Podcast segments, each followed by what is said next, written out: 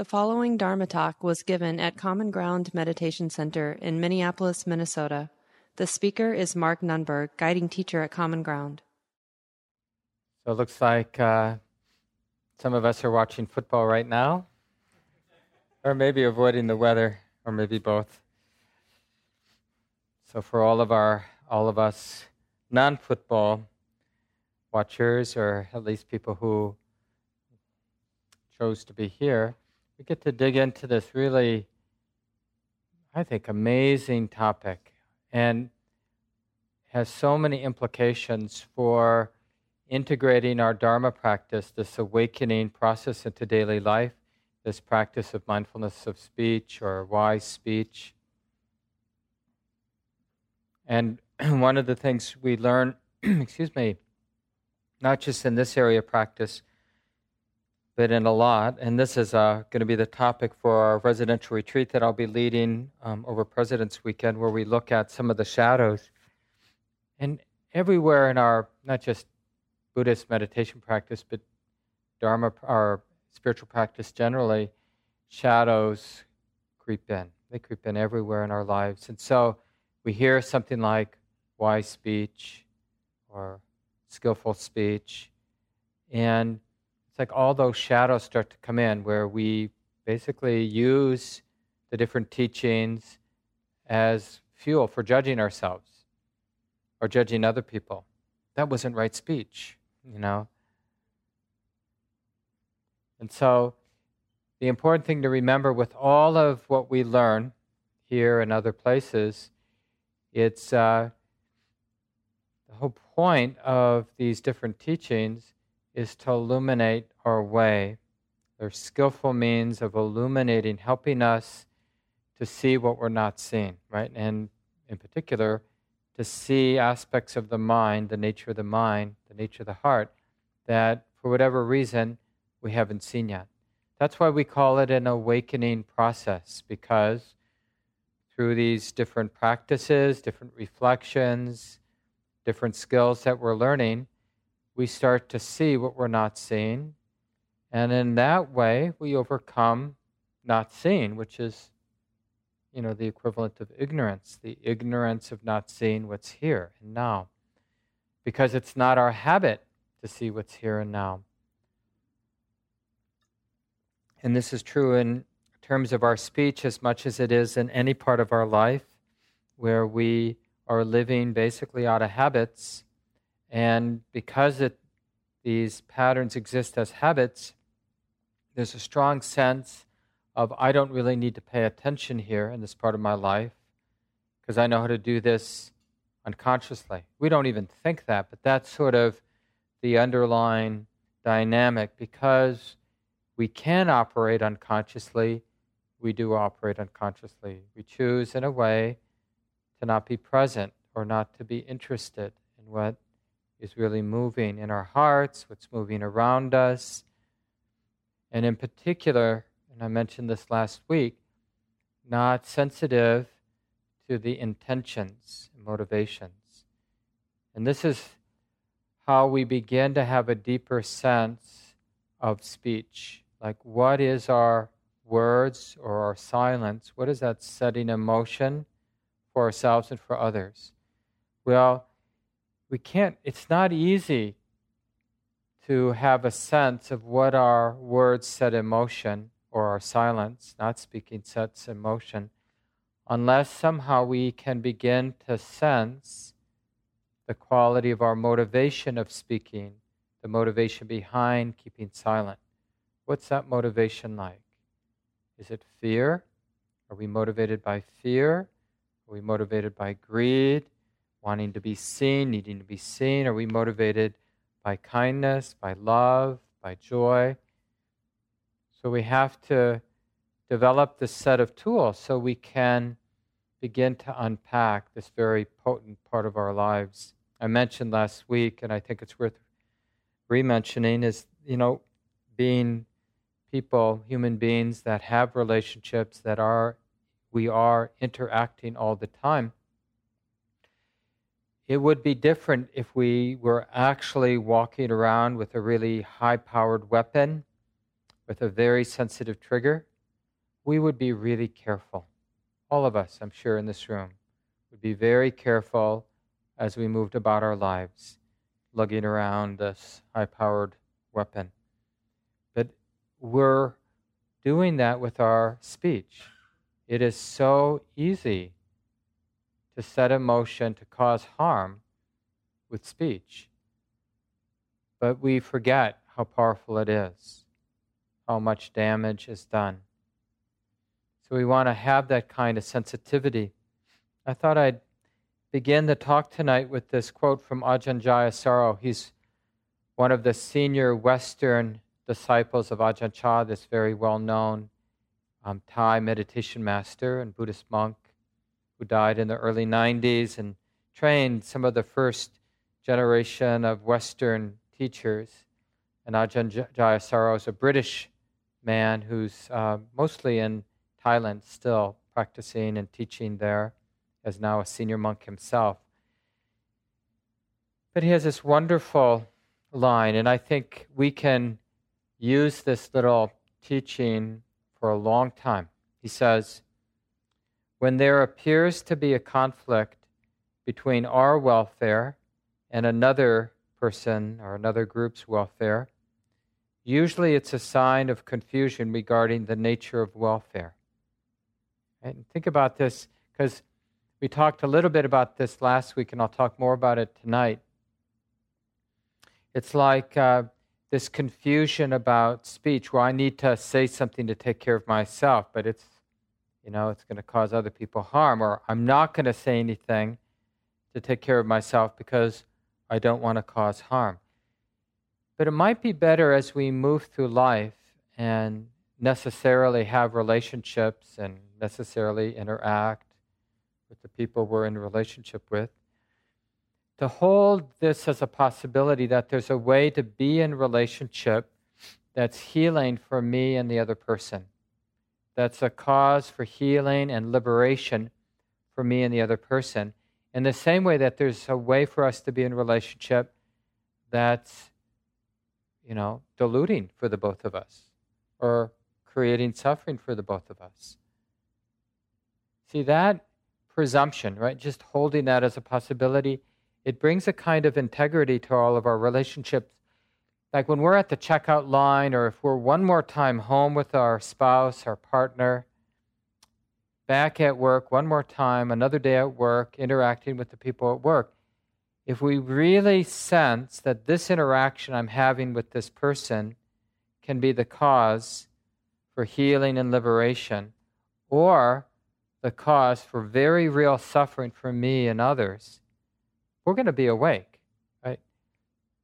It doesn't mean we'll be skillful, but we'll be awake. So even if we're not so skillful, the momentum of our not so skillful habits overtake the mind, causing us to say something or not say something in a way that's unskillful.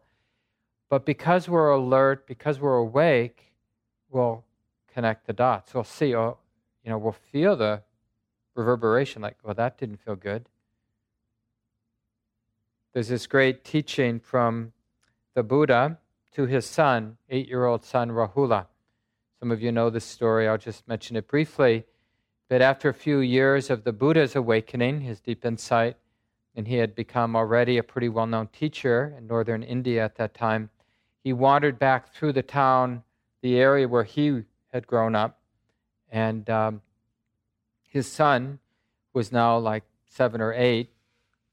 Um, uh, his um, the son's mother, um, which was the Buddha's aunt, because the Buddha's mother died shortly after childbirth, um, told Rahula, "Go to that person and collect your inheritance."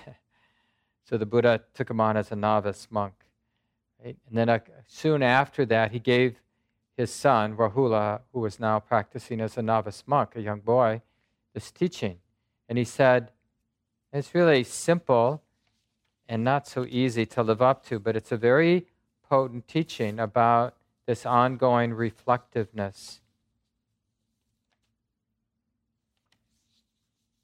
So he said to Rahula, not just in terms of speech, but in terms of thinking and speaking and acting. But I'll, I'll read the part that's about speech, but it's pretty much exactly the same. Repeat it first for whenever you think, and then whenever you speak, and whenever you act. So the Buddha says to his son, whenever you want to perform a verbal act, you should, whoops, excuse me, you should reflect on it. This verbal act that I want to perform, would it lead to self affliction, to the affliction of others, or to both? Is it an unskillful ber- verbal act with painful consequences, painful results? If upon reflection you know that it would lead to self affliction, to the affliction of others, or to both, it would be an unskillful verbal act with painful consequences, painful results. Then any verbal act of that sort is absolutely unfit for you to do. But if upon reflection you know that it would not cause affliction, it would be skillful verbal act with happy consequences, happy results, then any verbal act of that sort is fit for you to do. And then the Buddha says, not just before, but while you're performing a verbal act, you should reflect on it. And basically repeats the same thing. Is this to, this, these words I'm speaking right now, are they to cause me affliction, affliction of others? Right? If so, do whatever you can to abandon whatever you're saying. If not, go ahead, say what you're saying. And then he says, not only before, not only while you're speaking, but after you're speaking, we should reflect. And I'll just read that. You should reflect on it. If on reflection you know that it led to self affliction, to the affliction of others or to both, then, of course, it was an unskillful verbal act with painful consequences, painful results. Then you should confess it, reveal it, lay it open to the teacher or to knowledgeable companion. Right? Somebody who's also practicing, somebody interested in not harming. You know, this foundational commitment in our practice to not harming. If you think you can develop mindfulness and go around cheating and harming other people, you'll find that it's not really possible. So he goes on, he says, Having confessed it, you should exercise restraint in the future. But if on reflection you know that it did not lead to affliction, it was a skillful verbal action with happy consequences, happy results, then you should stay mentally refreshed and joyful, training day and night and skillful mental qualities, right? Well, you're probably feeling pretty good seeing that it wasn't harmful, that it was a skillful thing you said. Then you should appreciate that, right? And live, continue practicing as you're practicing, both day and night. So, the thing about this particular teaching is the Buddha is suggesting this ongoing reflection around speech before we speak, while we're speaking, after we're speaking. And it sounds really oppressive like, oh God, I'm going to be so tight. But the interesting thing is, and this is why we practice, like, for example, your body is sitting right now, and that sitting body of yours has sensations, right? And the mind, the attention, the awareness in the mind, is already sensitive to these sensations of the body, right? So just notice that awareness in the mind is already sensitive to the sensations of sitting. And then just be continuously aware that sitting's like this. And notice, just ask yourself, how much effort, how much personal effort do I have to expend to remain aware that sitting's like this now? There is an effort but it's a very simple, not oppressive effort. It's just the effort of remembering that the sensations of the body are already being known. Right? The mind is already sensitive to the body. You actually can't stop the mind from being sensitive to the body. But it is possible for me to get distracted right now, like to get obsessed about who's winning the Super Bowl and then I, in that thinking, I could, the mind, the thinking mind, creates a bubble that, in a sense, cuts it off from this natural awareness of body. The awareness of body doesn't cease, can't cease. But the mind can forget that that sensitivity is there because it's lost in the bubble. if North Carolina wins, forget, is it Denver? Denver, North Carolina? You know, we could be thinking whatever we're thinking. So, this reflectiveness about speech before we're about to speak, while we're speaking, after we're speaking, it's like we're already that awareness. It's like a mirror. That mirror is already there, right in the middle of things. That mirror, that perfect mirror of the mind, naturally and effortlessly, just like a mirror does, reflects what's, what, what goes on. And it takes no, no effort. Like if you put a really complicated image in front of a nice mirror, it's no more work for the mirror to reflect that really complicated scene than it would be if all the mirror was reflecting was a blank wall, right?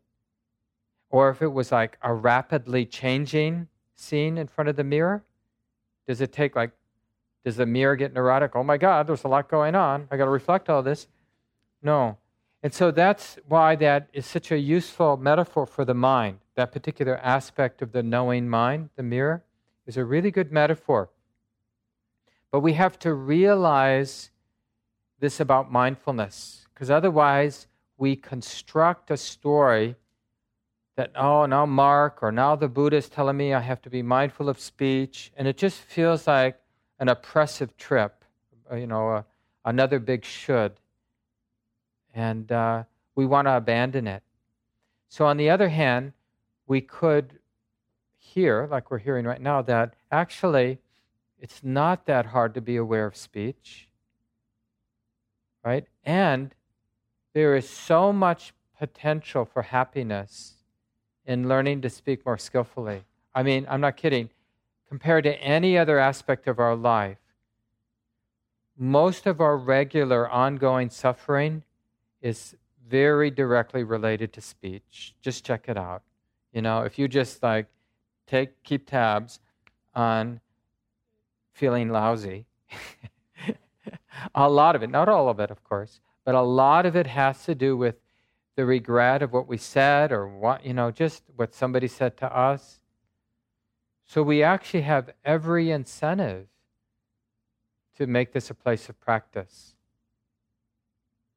And to assume that there's a way to have relationship, to be in relationship, to speak, to interact, that can take care of ourselves and another. And whenever we think otherwise, that no, no, I'm taking care of myself this time, my spouse, you know, she's got to suffer because this is the, you know, I took care of her last time. now I'm really going to speak my truth. And it's interesting, like, um, how do we, how can we do this?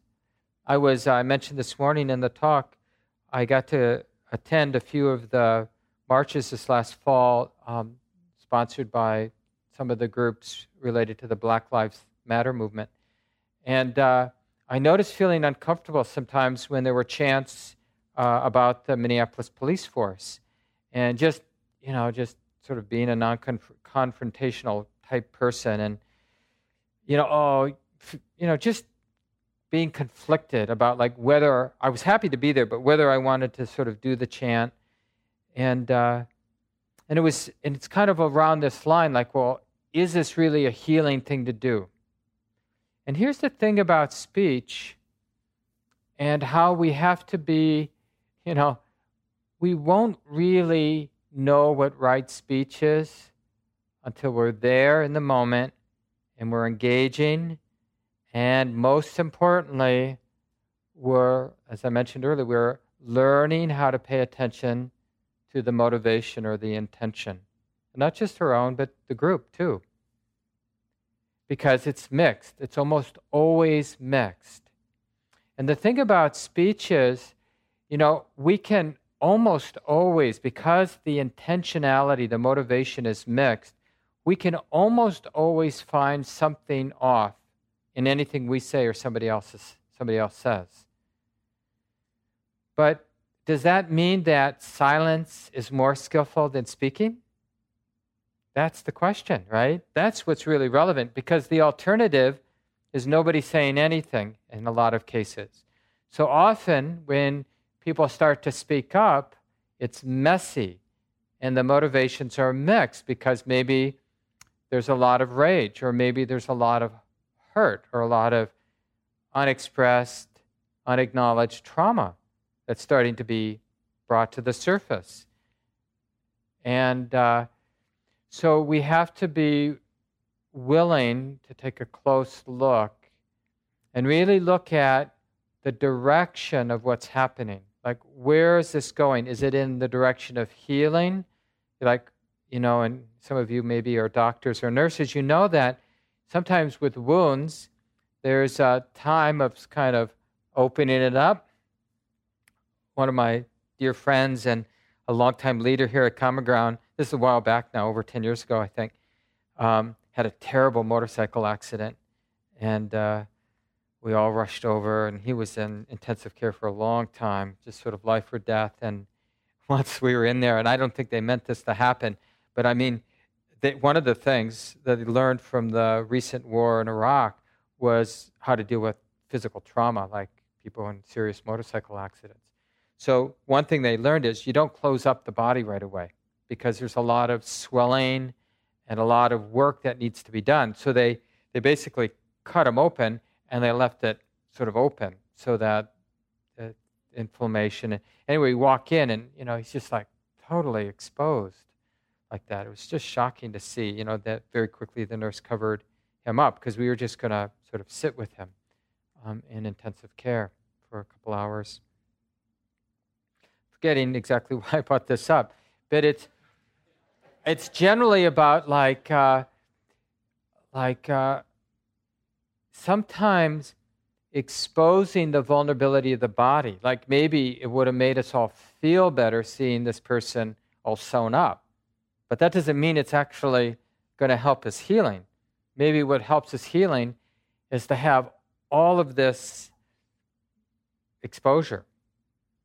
And for us who are not trained be surgeons or to see that kind of thing, it's shocking. And you know, what we want to say is like, oh my God, sew him up, you know, or fix him, or make that go away, or I don't really want to see this, or something like that. But maybe it's really good. So I want to say this because a lot of times I mentioned at the beginning of the talk, we have this shadow that creeps in about right speech. You know, we have this idea of being polite or being kind, and it can be this shadow, this oppressive shadow about things shouldn't get messy, people shouldn't hurt. But sometimes things do hurt, but that doesn't mean it's wrong speech. So there's a, a really important teaching where the Buddha kind of goes through these different possibilities. And I want to share them with you. It's a very interesting story from the time of the Buddha. You know, like any time back then, 2,600 years ago, there's a lot of competition among different teachers, and evidently, but who knows? Um, seems right to me. The Buddha wasn't very competitive, didn't wasn't sort of interested in sort of knocking other people's down, but because the Buddha was quite uh, charismatic and people were really drawn to him, the other teachers at the time felt threatened, and so they would try to make him look bad. So one time one of the well known teachers at the time got one of the local princes and told them, Go to the Buddha, you know, we'll work together. I'll tell you what to say. You go to the Buddha and you'll make him make a fool out of himself. And this is what you do you ask the Buddha to answer this question. You know, Sir, Venerable Sir, do you ever say anything that's disagreeable, unpleasant to people? And this you know, not good teacher says to the prince, and if he answers yes, then you say to him, well, then you're no better than the run of the mill people out there, you know. If you can't even keep yourself from saying mean things, unpleasant things to people, what good are you? And if he says that he doesn't, then you bring up this, because um, a few years before, whenever it was, the Buddha had said about his evil cousin was trying to take over the Sangha. Devadatta was his name. And, uh, you know, these stories come down over the centuries. But, you know, he, he was, he had some real charisma, this cousin of the Buddha. And, uh, was really out to get the Buddha and, and sort of power hungry. And so and he did some terrible things. And so the Buddha said, you know, basically something like, You've created a lot of negative karma for yourself, and you're going to suffer in more elaborate ways. But the Buddha basically said that to him.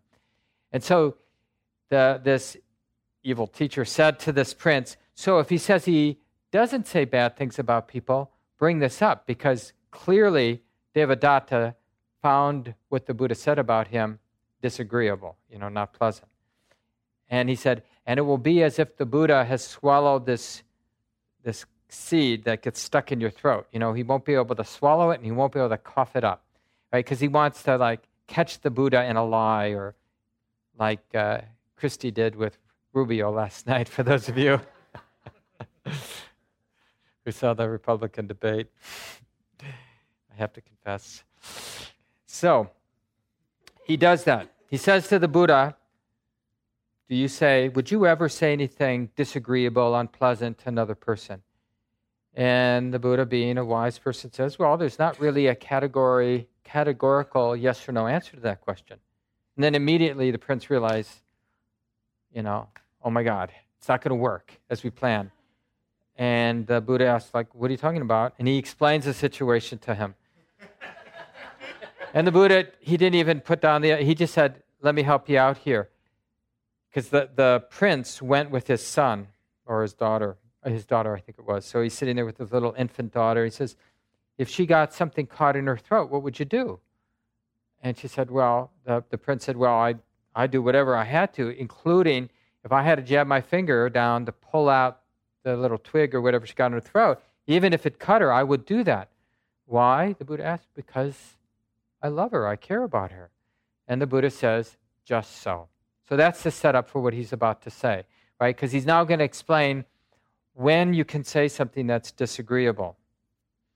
Um, and he sets up this, you know, the three things that you need to pay attention to in terms of speaking wisely, speaking skillfully. Is it true or not? Is it beneficial or not?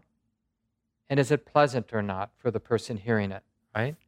So you can probably guess if it's untrue, unbeneficial, and unpleasant, should we say it? Because it's not going to help anybody. If it's true, but unbeneficial and unpleasant, should you say it? It's kind of interesting. If it's true, unbeneficial, and unpleasant, should we say it?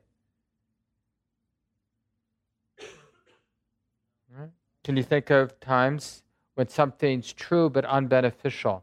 Why would we say something that's true but not helping anybody? Right? Yeah, make somebody feel bad or to make ourselves feel good. I'm sorry, but it's the truth. right? So here's the thing. I mean, this is one of the things I love about the Buddhist tradition. It's always about skillful means. It's not about some absolute, like it's absolutely true. It's just about what's it setting in motion. So, speech is all about what it sets in motion. This is what karma means. What are we setting in motion by doing what we're doing, not doing what we're doing? Because we set things in motion by saying things, but we also set things in motion by not saying things and doing things and not doing things. We are always creating karma, we're always setting things in motion. You can't be alive without setting things in motion. So, this is the thing there's no way to avoid responsibility. We're responsible for what we think, say, and do. So, there's no way but to start paying attention. We all have incentive to pay attention because it matters. We're a karmic being, right? Because everything we say and do or don't say and don't do, it leaves, it it's not like there's Santa Claus or somebody keeping track. Doing something or not doing something makes an impression on our own heart and mind, the mind stream. Whatever, whoever we are in the next moment, that mind stream, that mind, heart, has been impressed upon by what we do or don't do right now. That's what that mind is in the next moment. The mind that didn't do this or did do this, right? So it's not like there's me in the next moment deciding to do or not do. It's this mind right now, the mind that's saying this right now, or the mind that's not saying what I might want to say right now, that's this mind right now. So we're creating this moment, this mind moment right now, conditions the mind moment in the next moment. Who we are right now is the strongest conditioning force for who we are in this moment. And then who we are in this moment conditions who we are in the next moment. So it really matters what we say and don't say. So we want to take responsibility for that. So just to kind of, so true but unbeneficial, unpleasant, or you could say true but benef- uh, uh, true but unbeneficial and pleasant. Both you don't say, according to the Buddha. Right? So he was basically saying, as an awakened being, as somebody with a lot of wisdom, not caught in greed and aversion, if something's untrue, I mean, I'm sorry, if something's true but unbeneficial, whether it's pleasant or unpleasant, I don't say it. It has to be beneficial, right? And he doesn't even bring up false but beneficial, because from the Buddha's point of view, there's no such thing of something being beneficial that is false, which really kind of should bring a little light bulb around these so called white lies. Now, I'm not saying there aren't ways to take care of people, but we shouldn't uh, quickly rationalize what is untrue because we think it's beneficial. There may be maybe more complicated, may take some more reflection, but there may be a way to speak the truth or to keep quiet so we're not falling into this assumption that to take care of somebody, we have to tell a lie, we have to speak a mistruth. I think the others are obvious if it's true, beneficial, and pleasant. And if it's true, beneficial, but unpleasant, then the Buddha says, find the right time and place to tell it, right? So if it's true and beneficial, pleasant or unpleasant, find the right way and time. Right? So that's the real challenge. Not that we can we need to avoid things that are unpleasant or disturbing for people. Clearly, we have examples, hopefully, in our lives, certainly around us, of seeing somebody say something that was very valuable but hurt. I'm sure, certainly for me, people have said things to me that have hurt, but were really good to hear. Maybe I didn't feel that initially, but eventually it came around to saying, I'm so glad that person had the wherewithal to tell me that. Sylvia sums this up in a really simple way, you know, in terms of right speech, speaking what's truthful and helpful, and finding the right time and way to say it, right? Truthful and helpful, that means it matters how we say it, it matters when we say it instead of just blurting it out because it's true. But we're really, because we have sympathy, we have compassion for everybody, we think we reflect on the right time and place for saying it. When would it be good to say this? And the last thing I want to mention before opening it up for discussion are these topics for speech that the Buddha brings up. And this is, a, again, a really potent teaching I find where the Buddha reflects like, from an awakened point of view. So, in those moments when we're wise, what topics of speech actually turn out to be worthy for conversation? And what topics of speech are not so worthy for conversation? Now, you know, like the first one, politics, or as it's translated, you know, talking about kings or talking about those in power. But we, there are ways to talk about politics that it's not really about the horse race or who we like or dislike or who we think is stupid, but it's really about understanding the nature of the mind. So I just want to kind of keep that in mind. So I'll just go through this quickly so we have time to talk together because you'll have a lot of examples, hopefully from your own experience, about speech that ended up entangling the heart or speech that ended up healing and liberating the heart, liberating the mind. So, topics that are not so good to be avoided politics, robbers, you know, people doing bad things. Think about our newspapers or, you know, things we click on on the internet, often about people doing stupid things, doing, bad things. Well, that's interesting. It's just sort of interesting that that's so much of our conversation. Celebrities, heroes, they say, armies and battles, food and drink, clothing, fashion, furniture, garlands and scents, relatives, vehicles, villages, towns, cities, and countryside, attractive persons and people, gossip, tales of the dead, philosophical discussions, creations of the um, creation of the world, like how this world came to be, or does this exist or not exist? So all these sort of philosophical speculations. So those are the topics not so worthy for conversation. But remember, sometimes like we talk about the snowstorm, or even how about those panthers, you know. But really, what we're doing is saying, you know what? I'm a human being. You're a human being. We're having this moment together. I really care about you. Even though what we're the way we're doing is we're talking about music or we're talking about the weather or we're talking about sports or we're talking about clothes or nice haircut. But it's not really about that. Still, I'm not saying that's great, but it might be okay. But it might knowing that it's a little bit of a deflection, like it's a roundabout way might inspire us to be a little bit more direct. And there may be a socially appropriate way to say, It's really nice being here with you. I really appreciate seeing you here.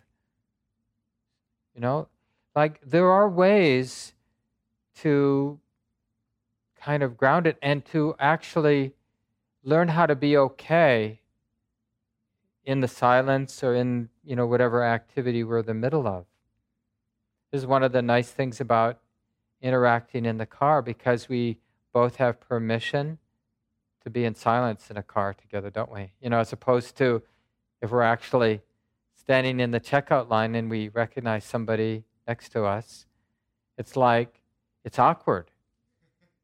How and I catch myself all the time saying things that are either humiliating for me or just inappropriate or don't need to be said because basically I'm afraid, right? And wouldn't that be so great to be able to look the person and even someone we don't know well and just say, I'm always so awkward at these times. You know, I always feel so compelled to fill in the space, you know, because then we're doing, not, then we're talking about one of the topics that are appropriate for conversation. So I'll go through that list. Contentedness. Right? You can talk about experience of feeling contented. modesty or humility, seclusion, right? So, not seclusion in this sense isn't like my perfect cabin on the north shore of Lake Superior, but um, not being addicted to doing, that kind of seclusion, like a mind that's content being quiet, being peaceful, being in the moment without compulsively have to do something. Non entanglement, Right? So that's sort of that where I was going with that conversation at the checkout line. Just like, isn't it interesting how entangled my mind gets with needing to, you know, fill in the space here? It's really nice to see you here. I don't really have anything else to say. you know? I mean, that's the honest truth sometimes. I don't really know enough about you, and frankly, I don't remember your name, and I should because we've been introduced a number of times, and I'm just too embarrassed to ask again. You know, so it's like that honesty is so refreshing and enlivening, and it's really, it's like a reflection that I care enough about you not to to play this sort of silly game, or whatever you know, however we do that. So, non entanglement persistence is a worthy topic of conversation. Like, like just talking about how when we see something that's really good for us and we practice being committed, and just talk about, like, this is again about karma. Like, results come from that persistence, from being committed. If we do our practice every day, if we put in a half an hour and you do that for a few years or a few decades, you are a radically different human being than somebody. And even if you don't even know much about meditation, you don't have a good teacher, you haven't read good books, but you're just awake, you're just curious. So even if when you do the bad thing in your sit, your meditation, you're aware of what happened, you will get good at the practice and your life will be radically changed. It's just a matter of time. Now, if you just do the same old thing and don't really pay attention, it may not make much difference in your life. But if you're actually at least alert while you do your practice some of the time, things will change. Right? Because that open, alert, non judging presence is the universal solvent. It will break down all of the, you know, all the rigidities of the heart and mind. A couple more things here concentration, virtue, discernment, release, and knowledge and vision of release. So that's what we get to talk about. So as you share with the group right now, then, you know, there are ways, don't get tight, there are ways, no matter what you want to say, there's a way to make it fit in one of those topic categories. So remember when you use the mic to point it right at your mouth so that everybody in the room can hear you clearly. And uh, any questions you have, of course, but also your own experiences around right speech. And not just your successes, right? We learn a lot from hearing, about your failures, like how you set emotion suffering. So we don't have to make that mistake. So who would like to go first? What have you learned? What questions do you have? Yes, Tom, thanks for starting us off. I've been thinking about um, when things come at me as opposed to my saying things um, to other people um, and screwing that up pretty well as often.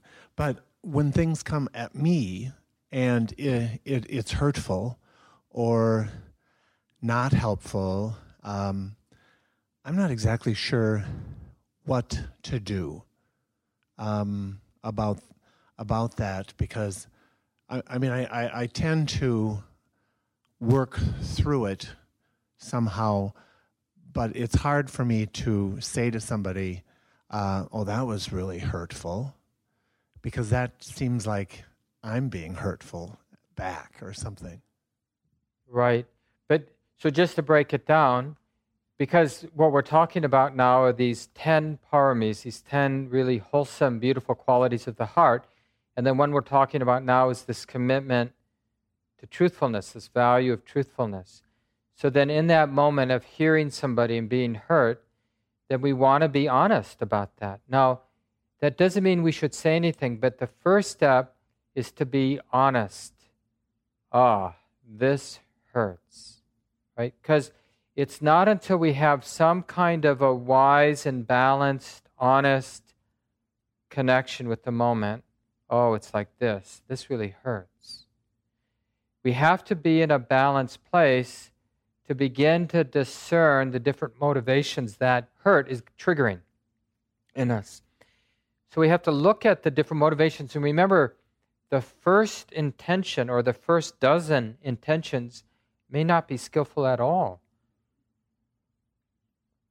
So, a lot of our practice in that moment is first we have an honest connection with the pain. Maybe it's humiliation, the pain of humiliation, pain of not being loved, the pain of not under, being understood, or whatever it might be. And then we see one compulsion or impulse after another, and maybe they're not skillful. We don't trust them. Like, I don't want to act on that. I don't want to speak out of that. And it's actually very good. It's not easy work, right? Because a lot of that work is the work of restraint, like, honey, don't do that, don't say that. But that's good work. I mean, that's like liberating to have this capacity to restrain ourselves. But eventually, we might have something to say that's really useful, like, you know, I think I got to go now. I mean, that might be all we can say. That may be as appropriate of a response as we have. Or it might even be one of those things that verge on a white lie, like, you know, I really need to get home and do this thing. Even though what's, what we're really saying is, I'm hurting and I'm confused, and the only skillful thing I can say right now is, I got to go home and do this thing right now. So that's what I'm going to say. And it may not be perfect, but it handles the situation. It's sort of, we leave ourselves and the other relatively unscathed. We're not adding to it. Doesn't mean we've diminished the pain we're feeling, but we haven't added to it. And then it may take months, right? Sometimes it does, before we really have some clarity about that first step. Oh, this feels like this. Because sometimes it's not easy to get to actually have an honest, undefended recognition of what we feel. And it's only then, when we're not playing defense, when we're not averse, when we're not afraid of what we feel, that we can even begin to know what needs to be said. And so much of our suffering is that we say something, but it's the motivation for saying what we say is coming out of our fear, our unwillingness, our inability to feel what we're feeling. So it's so much better to be able to wait when we're not afraid to feel what we're feeling. Whatever you said back then, it really hurt. My heart hurt so much. It was really hard for me to feel that. I didn't want to feel it. It took a long time. But now I can feel it, and it really hurt. And I just thought I needed to let you know that. And I also want to say, and then you can speak your truth. But now it's not charged by our fear of feeling what we feel. Because being in relationship with other people means we're vulnerable to what they can say. People we're in relationship have power. They have power to say things, and then we feel them, whatever that feeling is, right? And if we don't want to feel, then don't go into relationship. I think I mentioned this a couple of weeks ago. This is a quote from Thich Nhat Hanh. If you don't want to change, don't go into a relationship. Right? If you don't want transformation, don't go into because when we have an authentic, not a on autopilot relationship, but a real relationship, it's very dynamic. It's amazing. I see that with my spouse. Because, you know, the reality is when we're interacting with someone, we're just getting moments of real relationship and then lots of moments of on autopilot.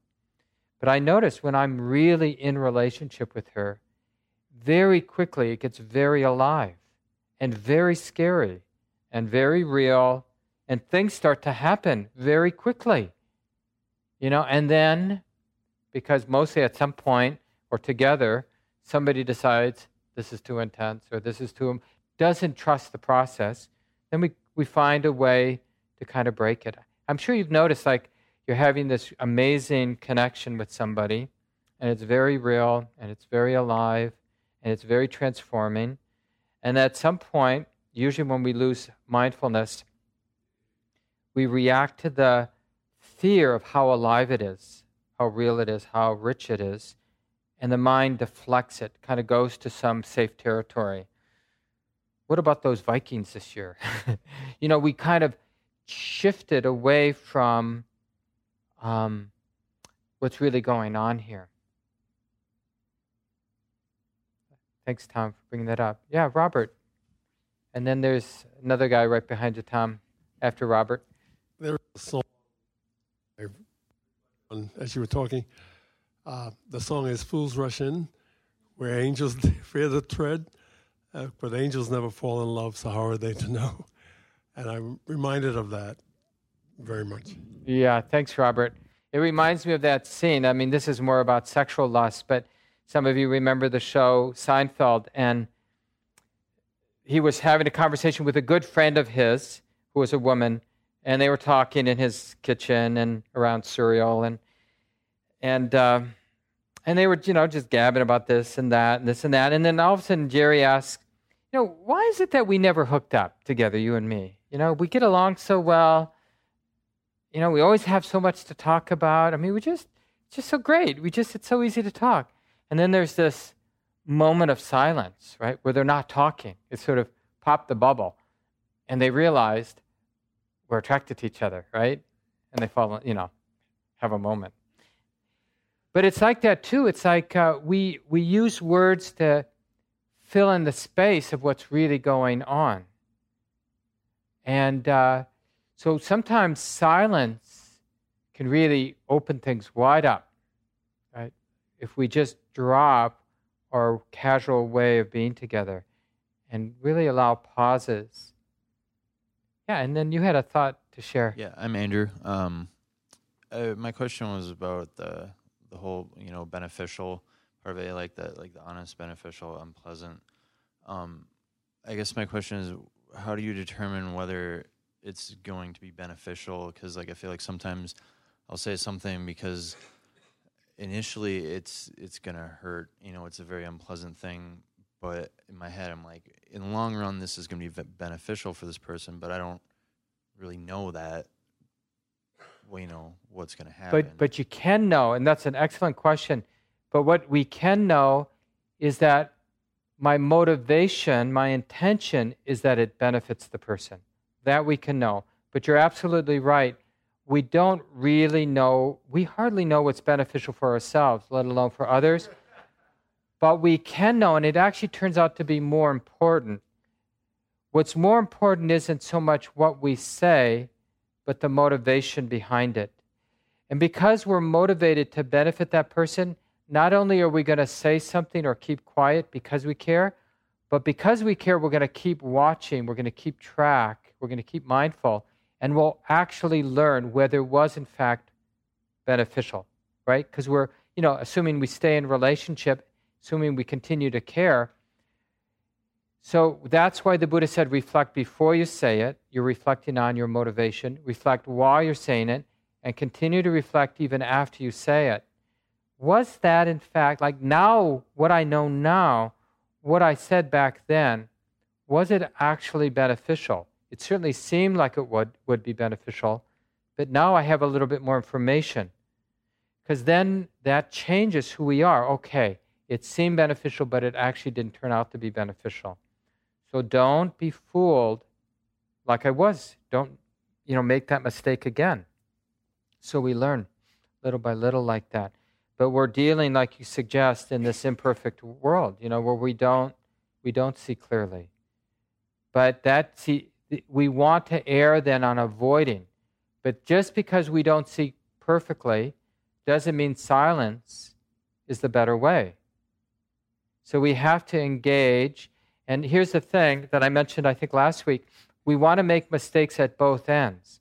So if you're somebody who tends to keep quiet, that means you're making a lot of mistakes at that side of the equation, but not making mistakes of saying things you shouldn't have said. For those of you who are always saying things, then you want to start making some mistakes on not saying things, keeping quiet when you should have spoken up. Right? Because if we're not making mistakes at both ends, both sides, then we're not really learning effectively about how to be how to speak wisely in our relationships. We'll take one more week to check in and we'll, I'll save even more time next week for people to share. So really pay attention in this next week, what you're learning, and all the little and big interactions that you have. Be nice to hear more from folks.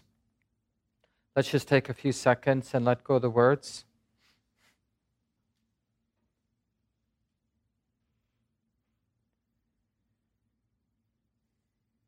Appreciate the silence.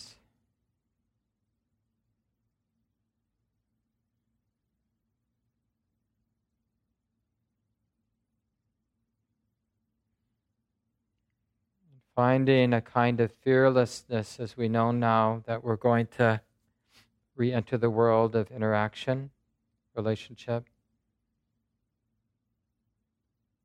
Really showing up with our practice. So we're being mindful of intention, the motivations behind our actions and our words.